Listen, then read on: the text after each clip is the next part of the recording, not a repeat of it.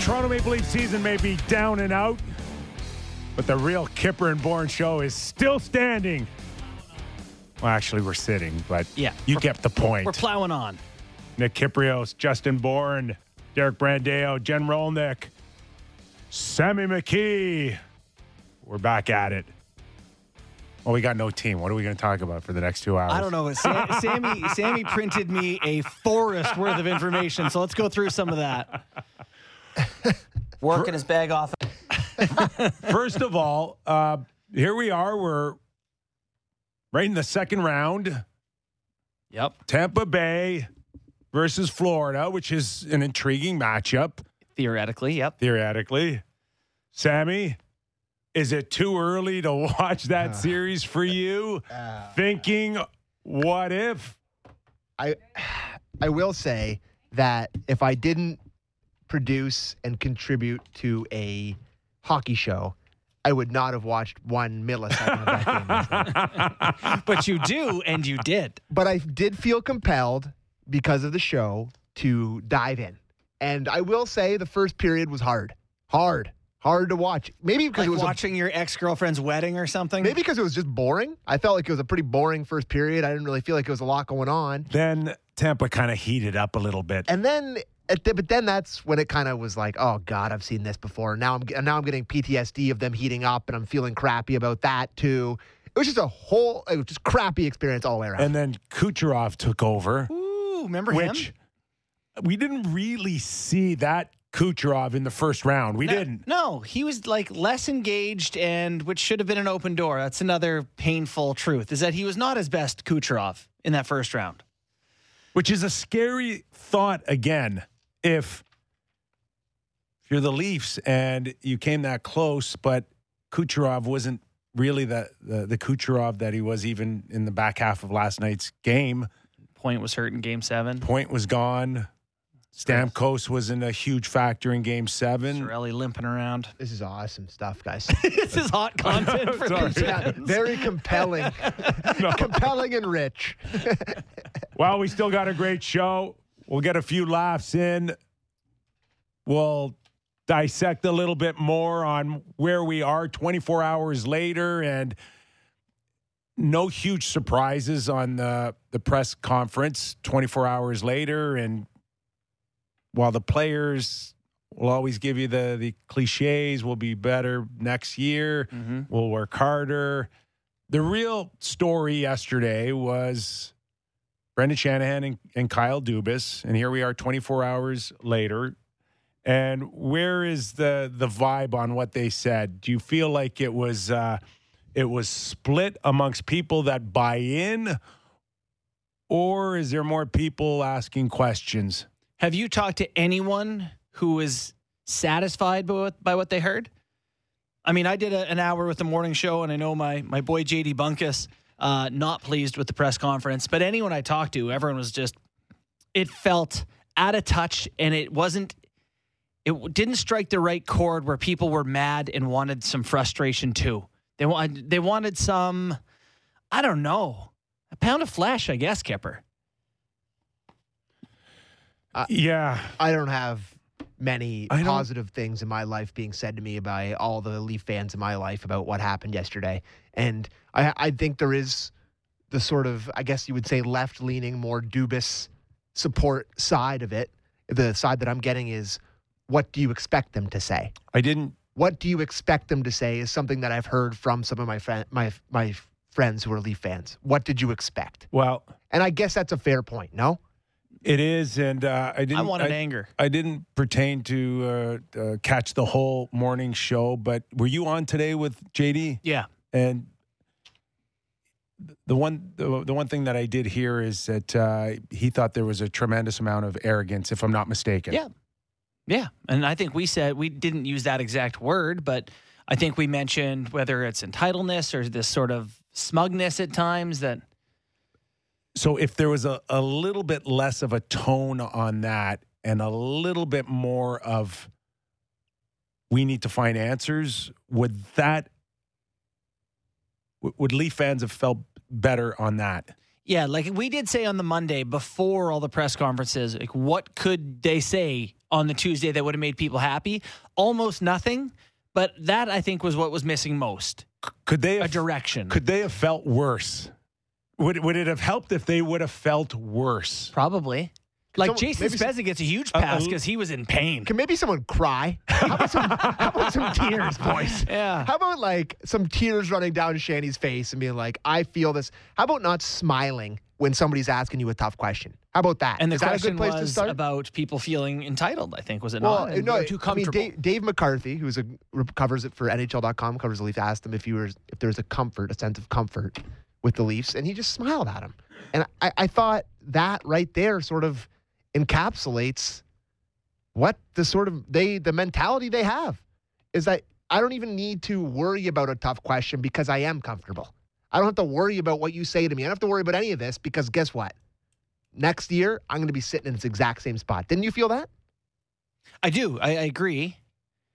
There is the sense that we've played this record before, and it's skipping right now. Yeah, but don't you feel like, you know, you asked the question, who above Shanny is paying attention or how close they are or whatever.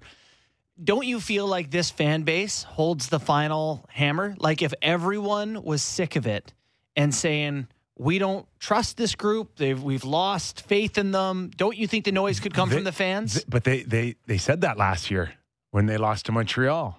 Did they? Sammy?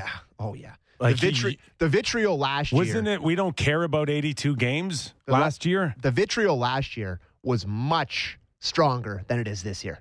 There's no comparison between the feelings. This year the scary word for I think a lot of Leaf people is there's a complacency now and a feeling now where it's like, you know what, that one wasn't necessarily as bad, but like, I don't know if I can go through this again, you know? You know, I wonder if there is an internal complacency, and I say I wonder because I'm skeptical that there is, but I get the idea of not promising something is going to happen in case you're not able to make it happen. But that's where I think I'm getting lost in the whole thing is that going into Tuesday, I think the onus was on the GM and the president to show the fans a new direction, somewhere to a shred of hope. You know, this is where we feel we can improve. This is where we want to get better. Like narrow the field of vision a little bit. To me, standing where we are right now, they could go in any direction, 360 degrees. Nothing was hinted at for what comes next. Yeah, no, it was hinted that we like our group and we're going to stick with them and we're going to give them another chance. Didn't you get that? Yeah. Didn't you? Yes. I would have had at some point, I would have liked them to feel a little worse than they did. Yeah. That's all. And maybe, who should feel safe? We know who's safe, right? We really do. But you mean with ownership front office? Everybody. Yeah. If you were employed by MLSE, who's going into next year feeling safe and who shouldn't feel safe? Mm-hmm. No one should feel safe except Austin Matthews and Mitch Marner. Yeah. Well, there's a few more. Morgan hasn't even kicked in his 7.5. Okay. He's not on my list. Too. Not on the list. No. Not on my list. Yeah. I know you can't trade him, Kipper. I know. Okay. I know. I get it. Right? I'm being stubborn. Yeah. It just would have been nice for someone to say that others aren't safe. Yeah. I mean, you're not going to get nobody is safe, but you didn't have to make everybody feel like everybody should feel fine in that warm blanket around you, and we're going to get another try. You know who is the goal scorer for Florida last night? Is Anthony Duclair. Duclair had 31 goals this season, and he was a healthy scratch in Game 6 of Round 1 because they didn't like how he was playing. 31. Who had that many? Nylander? Yeah, he got around there. Yeah. I think maybe a couple more than that. When we talked about accountability, can you imagine the healthy Nylander in Game 6? I know they're not the same player. Duclair is not Nylander. I'm not saying he is. But that's pretty crazy that they felt comfortable healthying a 30-goal scorer. And it comes back to this team where no one at any point in this season, not game 27, 37, 57, 107, didn't get that far, was, you know, held accountable. Clearly we have a little bit more to talk about on the Toronto Maple Leafs. We also have later on in the show, Hockey Hall of Famer Brian Leach will join us. Brian Leach. Who, coincidentally, was on the last Leaf team that won a Game 7. Wait, isn't Brian Leach older? Yeah. I mean, that just tells you right there. If that doesn't tell you what's going on, then do you want to hear some of the other names of that team? Yes. Okay. We have Mats Sundin, Brian McCabe, Joe Nieuwendyk, Gary Roberts, Owen Nolan, Darcy Tucker, Robert Reichel, Alexander McGillney. Oh, man. Michael Renberg. What a team. Yeah, unbelievable team. You get all those guys in their primes, you're winning a cup. Yeah. May I add, the Seattle Kraken general manager, Ron Francis, on that team as well. Oh. So. What? Yeah. They traded for him at the deadline. I remember being very, very excited about that. The last team to win a Game 7 and the last team to actually advance. Was Brian Leach was on that team. All right. You know, we're of course going to talk to him about the New York Rangers starting their second round and maybe what his thoughts on a guy like Adam Fox. But we may have to ask him about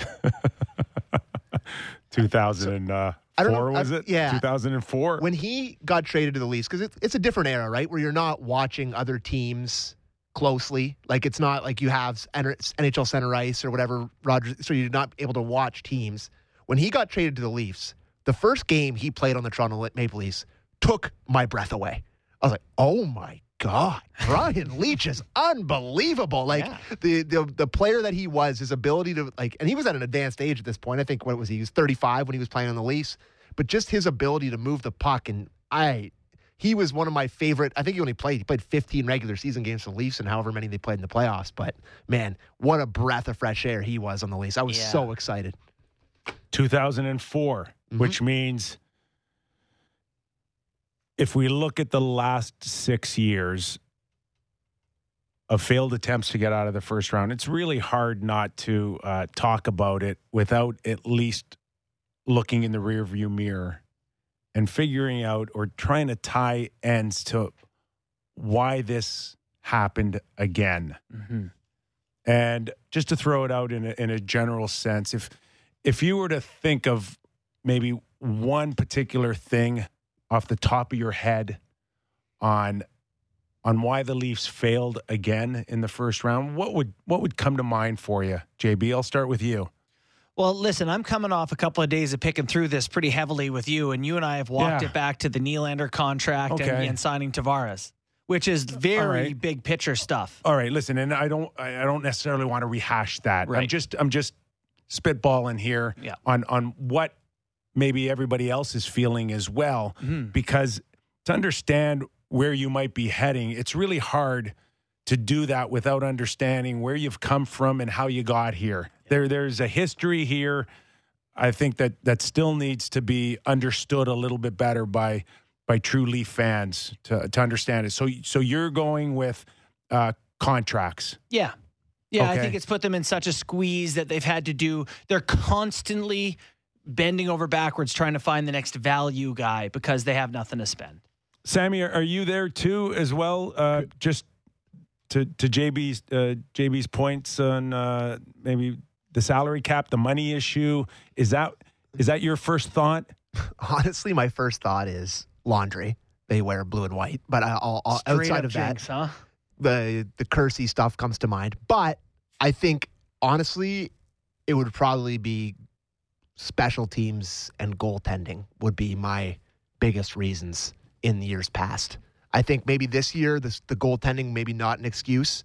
I think maybe he could have had a couple better games. But if you look back at years before, you think of some of the Freddie Anderson years and some of the stuff that he let in. You think of Jack Campbell versus Carey Price last year.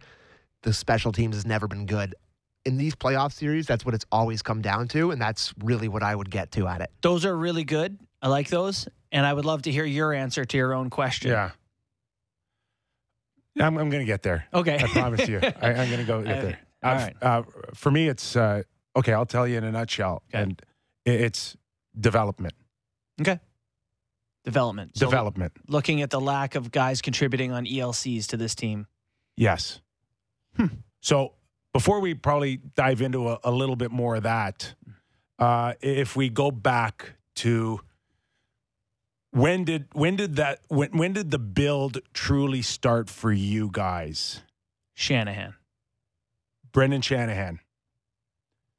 Yeah, Brendan Shanahan. The year that they completely stripped down the 2013 sort of, team that went on that lost in the first round too. But the 2013 team that lost in heartbreaking fashion to the Bruins, and they kind of stripped it down after that. So that's when I would say this era has sort of begun. So Brendan was hired.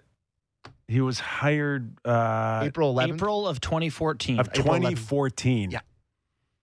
See, I think that the true build started for me when they drafted Austin Matthews. Really. So that's Mitch Marner 16? was the year before, correct? Yeah. It was Willie, Mitch, and Austin in that order. Yep. Yes. Yeah, that sounds right. Yep. So they of course, drafted eighth, fourth, and first. You're getting top five picks in Willie and Mitch, but the one that really took Leaf fans to another level was the first pick overall. Right. Yep.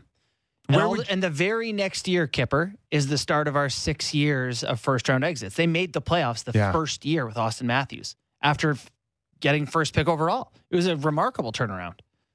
And with Willie and Mitch, you knew there were good players and there were going to be blue chip, but you just weren't sure. For Mitch, it was like, could he do it at that size, at this level? Because so few players can.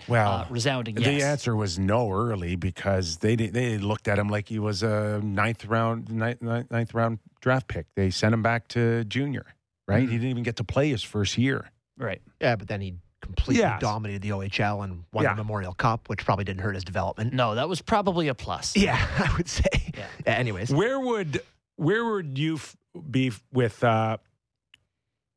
the decision of Kyle Dubas over Lou Lamoriello. Where would that fit in big stories on potentially leading you to your sixth exit in the first round Saturday night? Well, I think it's defining for what this is, right? Like this whole look now is exclusively Dubas, right? It's a bunch of guys that have offensive upside that you hope you can coach the defense into them. And it would look fundamentally different with Lou Lamoriello. I mean, eight players different. It's a fascinating what if. God, I wish we could explore that multiverse. Truly. I would love to know how that would look. Who was the team that was sniffing around? Colorado that was sniffing around Dubas, right? Yes. So they made him an offer. They made him an offer, and then they came back. They brought him back, and then the next year... They let Lou go, and I don't know. I don't know if it would be better. I want to sit here and say that Lou would have done this and done that, maybe shaved a couple million off the negotiations or whatever. But look what are the Islanders in a great shape right now? I don't know. Martin might still be here. Brendan Shanahan was 2 years in as president with that big decision. Would have been a 2 or 3? 3. I feel like 3. Because Dubas has had the reins for 4 years, which takes him to 2017-18. You want to go back and talk about a ballsy decision? Yeah. That was huge. And at the time, you weigh out the pros and cons. You got the ultimate general manager who's won and as well-respected as anybody in the game. Yeah. And then you go... completely the other way. Like, just really think for a second on how big of a decision to go from one extreme to the other. And Kyle came in a relatively... Kyle was Bitcoin. Shanny was in on the crypto boom. He was. He was like, he saw the new wave and he was going to get in early and ride it to the top. That's actually, buy that for $1. Oh my God, that's hilarious. That's actually a great comparison. He is Bitcoin. A little bit. Bitcoin's crashing. Huh? Yeah, I don't follow it, so I don't know. Yeah. But you don't know until you know. Yeah. And I still give... Brendan, a little bit of credit for having the gonads to do it. Yeah. Because not many would have. Right. Really, when you truly think about it. Not many would have, I agree. When you really look at where Kyle was and how short of a time to get in that position. Mm-hmm. And I remember, talking to people in my inner circle. Of course, I'm I'm in my mid-50s, and I've lived it and breathed it for at the pro level for over 30 years, and I talked to everybody. Yeah. And there wasn't too many people going, are you kidding me? Like, who's Kyle Dubas? Mm-hmm. And there are people that have been in our industry that has, like, scratched and crawled their way up the ladder. Yeah. And years of scouting to, I don't know, assistant general manager. And sometimes you got to run that for 5 or 10 years. And, hey, be patient. You're learning. You'll get your time, And then you got Kyle coming in who's he's in the fast lane at Disneyland, right? And you're in line for like 3 hours to go on this roller coaster, and you're looking this guy, and he's, hey, how you doing, sucker? You don't have one of these passes. You don't have a fast pass, sucker. This is a side. You can't go to a theme park without one of those. You got to spend the money. Yeah, 100%. Right? Yeah. You know what though? And you know what the best thing to happen to Kyle Dubas was? Theo Epstein. Theo Epstein winning championships with the Boston Red Sox. And the Cubs. Was he 28 and then the Cubs at 28? Yeah. And this boy genius idea of someone who's going to come and outthink the game and revolution. Exactly. That's what people see the analytics, right? Yeah. It's just a whole new world. So there's a whole new lingo out there. Yeah. Right? That your traditional, conventional hockey guy is just not in tune. And again, for Brendan Shanahan now to bring someone in and hear a different voice, a different angle, it's a big chance on his part to go in a different direction. And just not whether he's right or wrong, but just the mere fact that you had the guts to do it tells you that you were thinking outside the box, that you weren't going to go down that traditional way. And if I can, the decision that Shanahan made has left the Leafs a very good hockey team. It's not like he picked a guy and they have been a resounding flop. Like Dubas didn't know how to do it. They had 115 points this season. They produced a pretty good hockey team, but it's the difference of people believe that what Lou built in Long Island was a playoff style team. Mm. How different would it look had he not made that decision? Is the one we're stuck here going, I don't know. Maybe they're a worse regular season team. Maybe they're just a worse team. Maybe they win a cup by now. I mean, it's impossible to know, but you're right. That fundamentally altered the course of how the team looked for the years to come. I think probably the reason we're still sitting here with Kyle Dubas as the general manager and Sheldon Keefe is because of how, and to steal a line from Austin Matthews, how hard that Shanahan put his balls in the line for Dubas. And to make that decision to fire a legend, right? I think that's probably why we're still sitting here with this. He's not ready to give up on that. That's what I mean. Sure. And I think he's got to stick to his guns a little bit here. And if it doesn't work this year, then I'm still not convinced. Maybe this year, whatever, one thing we talked about this morning, would you rather see them stay true to this vision and do it again, or just suddenly like, it's not working, listen to all of us idiots, and make a billion changes and go get a bunch of different, heavier guys? Or would you rather see it through? So I can't do this again. Before we move on this topic of Lou and Kyle, I can tell you that from the information that I had gathered back then,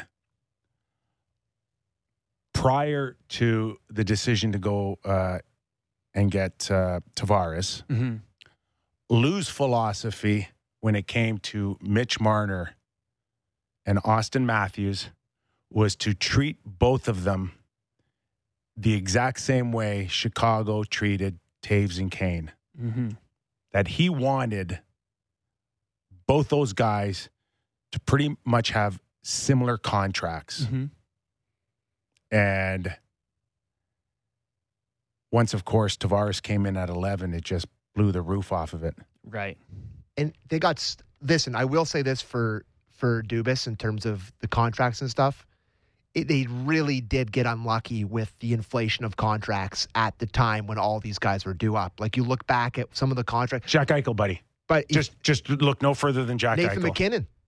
Think of Nathan McKinnon when he came up. 6'3". You think of Brad Marchand, who So these guys who signed these contracts that set the precedent on their own teams, right? Yeah, but let me tell you, Sammy, that any general manager has always got that ace in his sleeve that says, we don't care how anyone else runs it.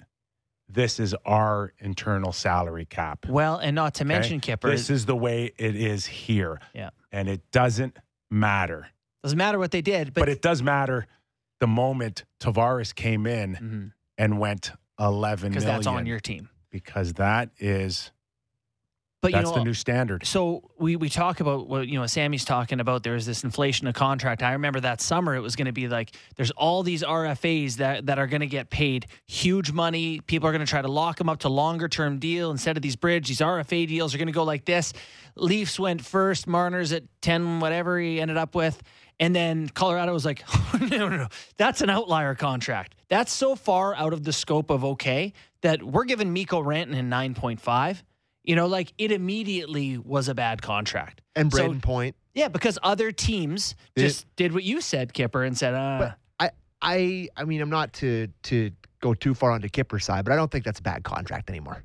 No, it's Marner. Not. And when it was signed, it was bad. But now it's not as bad. Yeah. It's only as bad as it is when you sign it, though, right? Like, if other people are signing for good players at similar dollars, I agree that Mitch Marner is one of the 10 best players in the league. The mere fact that you're in year three and four, and it's a standard contract, you need these. For you to have true success, you have to have dated contracts for your stars. Yeah. And that was the idea, though, right? That the cap was going to go like this and their contracts would look better and better. And right now it would be like, what a bargain. So if Lou would have stuck around and needed to bite the bullet, he would have been right up around $10 million for Austin. Yeah. And Austin would have probably bid on 10 for 8. Which would have put Mitch at 9.2. God, that sounds good. Right? God, give me both those contracts. But now we're talking the difference of between the two of them alone, maybe $5 million. All of these little mistakes, though, got compounded by the pandemic. And so this is, Sammy, why don't you say what you have to say? I was just going to say that the one side of the Lou-Kyle debate that I will hear, because I do kind of hate the debate in terms of... I generally do, too. But if you don't do it now, when do you do it? Right now is okay. Yeah. I think Lou would have done a better job with the contracts. I do believe that. I agree with that. That's the one side that I will go down, that I think Lou would have negotiated better on the contracts. So when we talked about what we wanted to talk about on the show today, Kipper, one of the things that you had mentioned and I agreed with us doing was, going back, let's look through their draft picks. And I know you want to talk more about some of that stuff. Yeah, the development. I do want to do that stuff too. Yeah. And I made the point that at the same time, this has been a team that has had extraordinarily bad luck. And I know no one wants to hear bad luck right after you lose again, but the way the cards have fallen with last year in Montreal, it's like you lose Tavares and no one wants to hear this, I know. They're up 3-1. Tavares and Muzzin, I know. Them. Yeah. But did they lose Tavares and Muzzin or not? Yes, they did. Yeah. Do they lose 3-1 if they have both those guys in there? Probably not. Very likely not. Did you lose Braden Point after the first period? Yeah, for 2 periods they did. Yeah. Tavares didn't play the whole series. It was bad luck there. This year, you actually are healthy. The year before, you have Kadri take multiple suspensions at the wrong time. My point is, things have broken badly, the pandemic as well, that have just, they've been unlucky where they've needed a bounce. You are 100% correct. We don't want to hear it. I know. It kind of makes me feel a little better. Does it? Not even better. It reaffirms what I know. That this Toronto Maple Leafs team is cursed and I will never see them win a cup in my lifetime. So it doesn't make me feel better. It doesn't make me feel better, but at least I have misery as company when you say those kind of things. But now I'm willing to hand the ball back to you, to your point. So just to go a little bit back to Brendan making that decision to go new wave, right, with Kyle.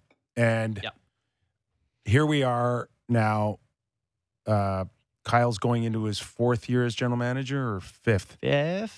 I feel like the 5th. Okay. And I do believe that that's a long enough time to start really doing some assessing with his development, with 100%. Where he's gone and, you know, the pros and the cons. And just in general, when we still talk about the new analytic world, I think we've come to the conclusion at this point where you've got to look at it and say, yeah, there's some really good parts about that. And, you know, the numbers don't lie in certain situations. And this is, and you've taught me this over our period of 3 or 4 months. Like, there's some stuff I really support that you've come up to me and I say, I buy that. I buy the numbers. That means something to me. And then there's other parts of the analytics you go, no, I'm sorry. That's not flying with me. And that's just blah, blah, blah, blah, blah, and just push it out to the side. And I think that's what I've seen out of 4 years of Kyle, is that there's certain things that you like, and he's been able to find a few diamond in the roughs. And, you know, maybe that was the analytics in him that found him, and good on him. And pat yourself on the back for a Bunting and a Kasha for getting what you could even out of Labushkin, a regular. Yeah.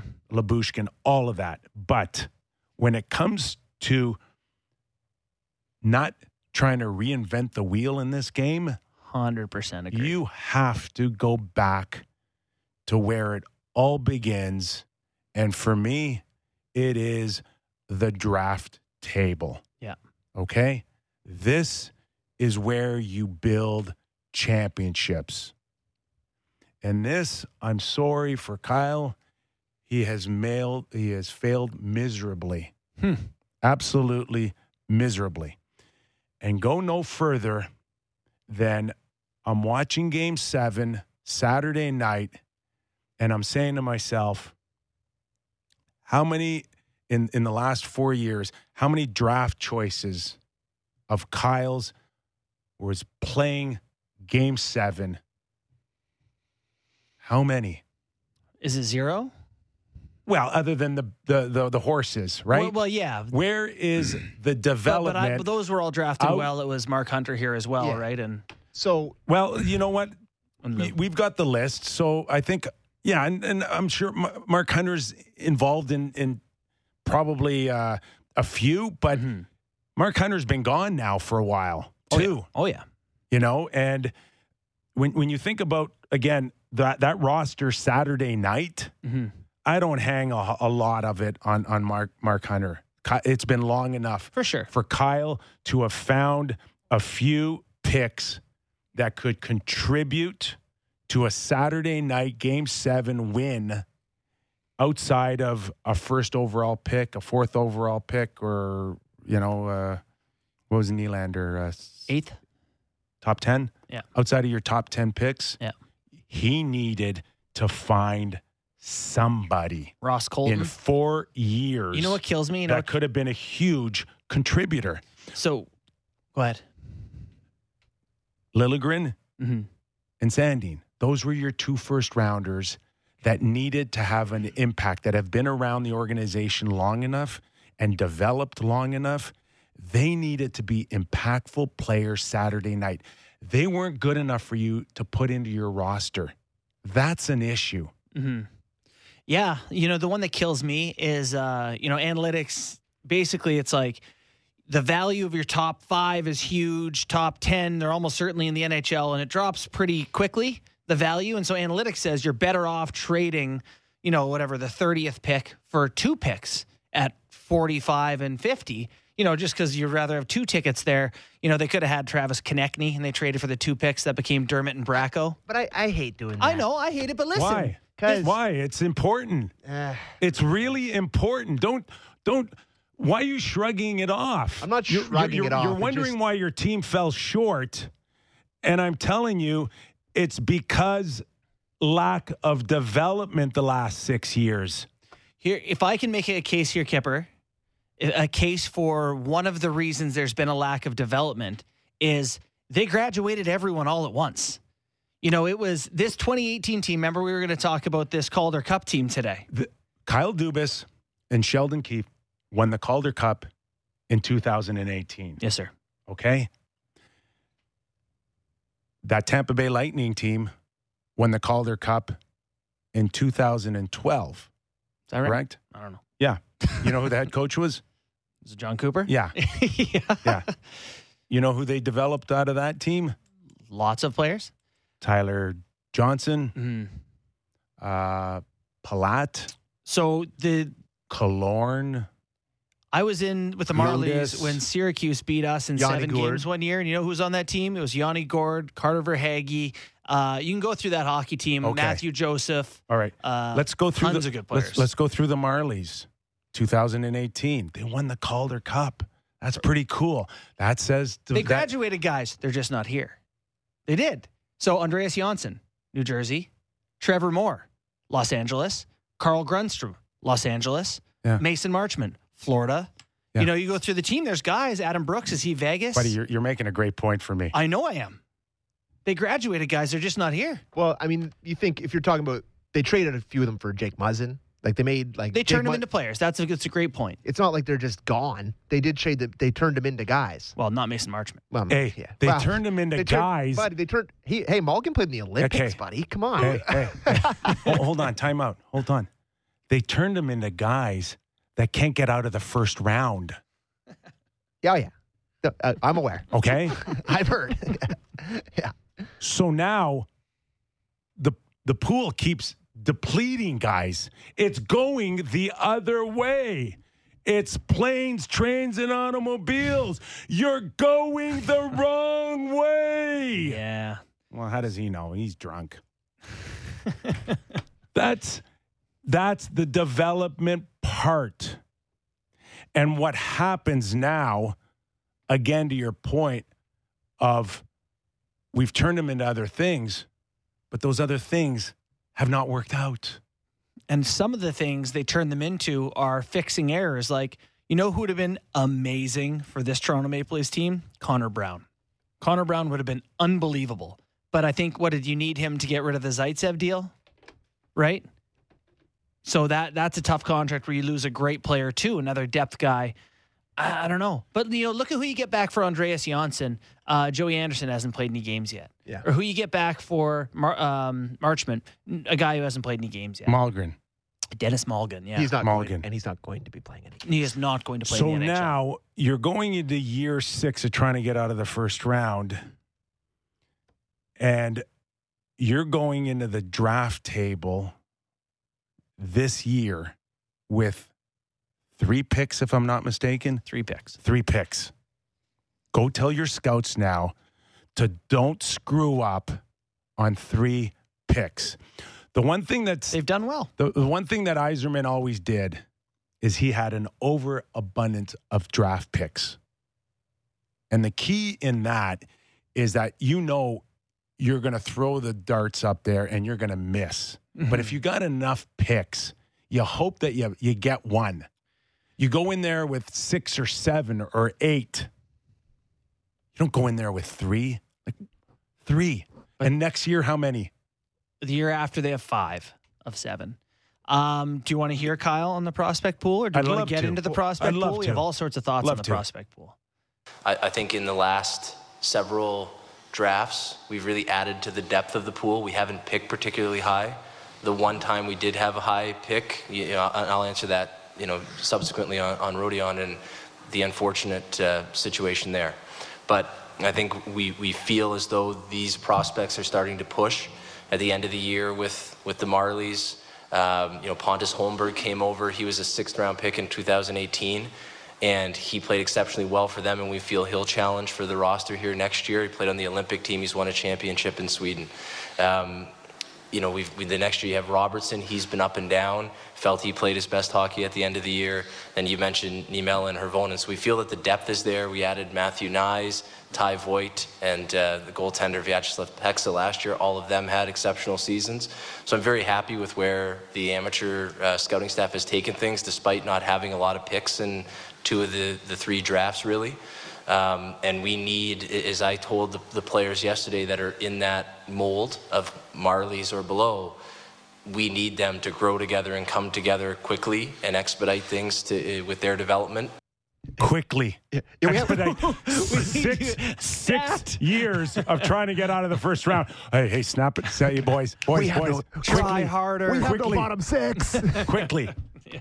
I don't know. His first 2 mentions of prospects is a 6th round pick. Buddy, they've been picking good. Their amateur scouts are finding guys, in theory.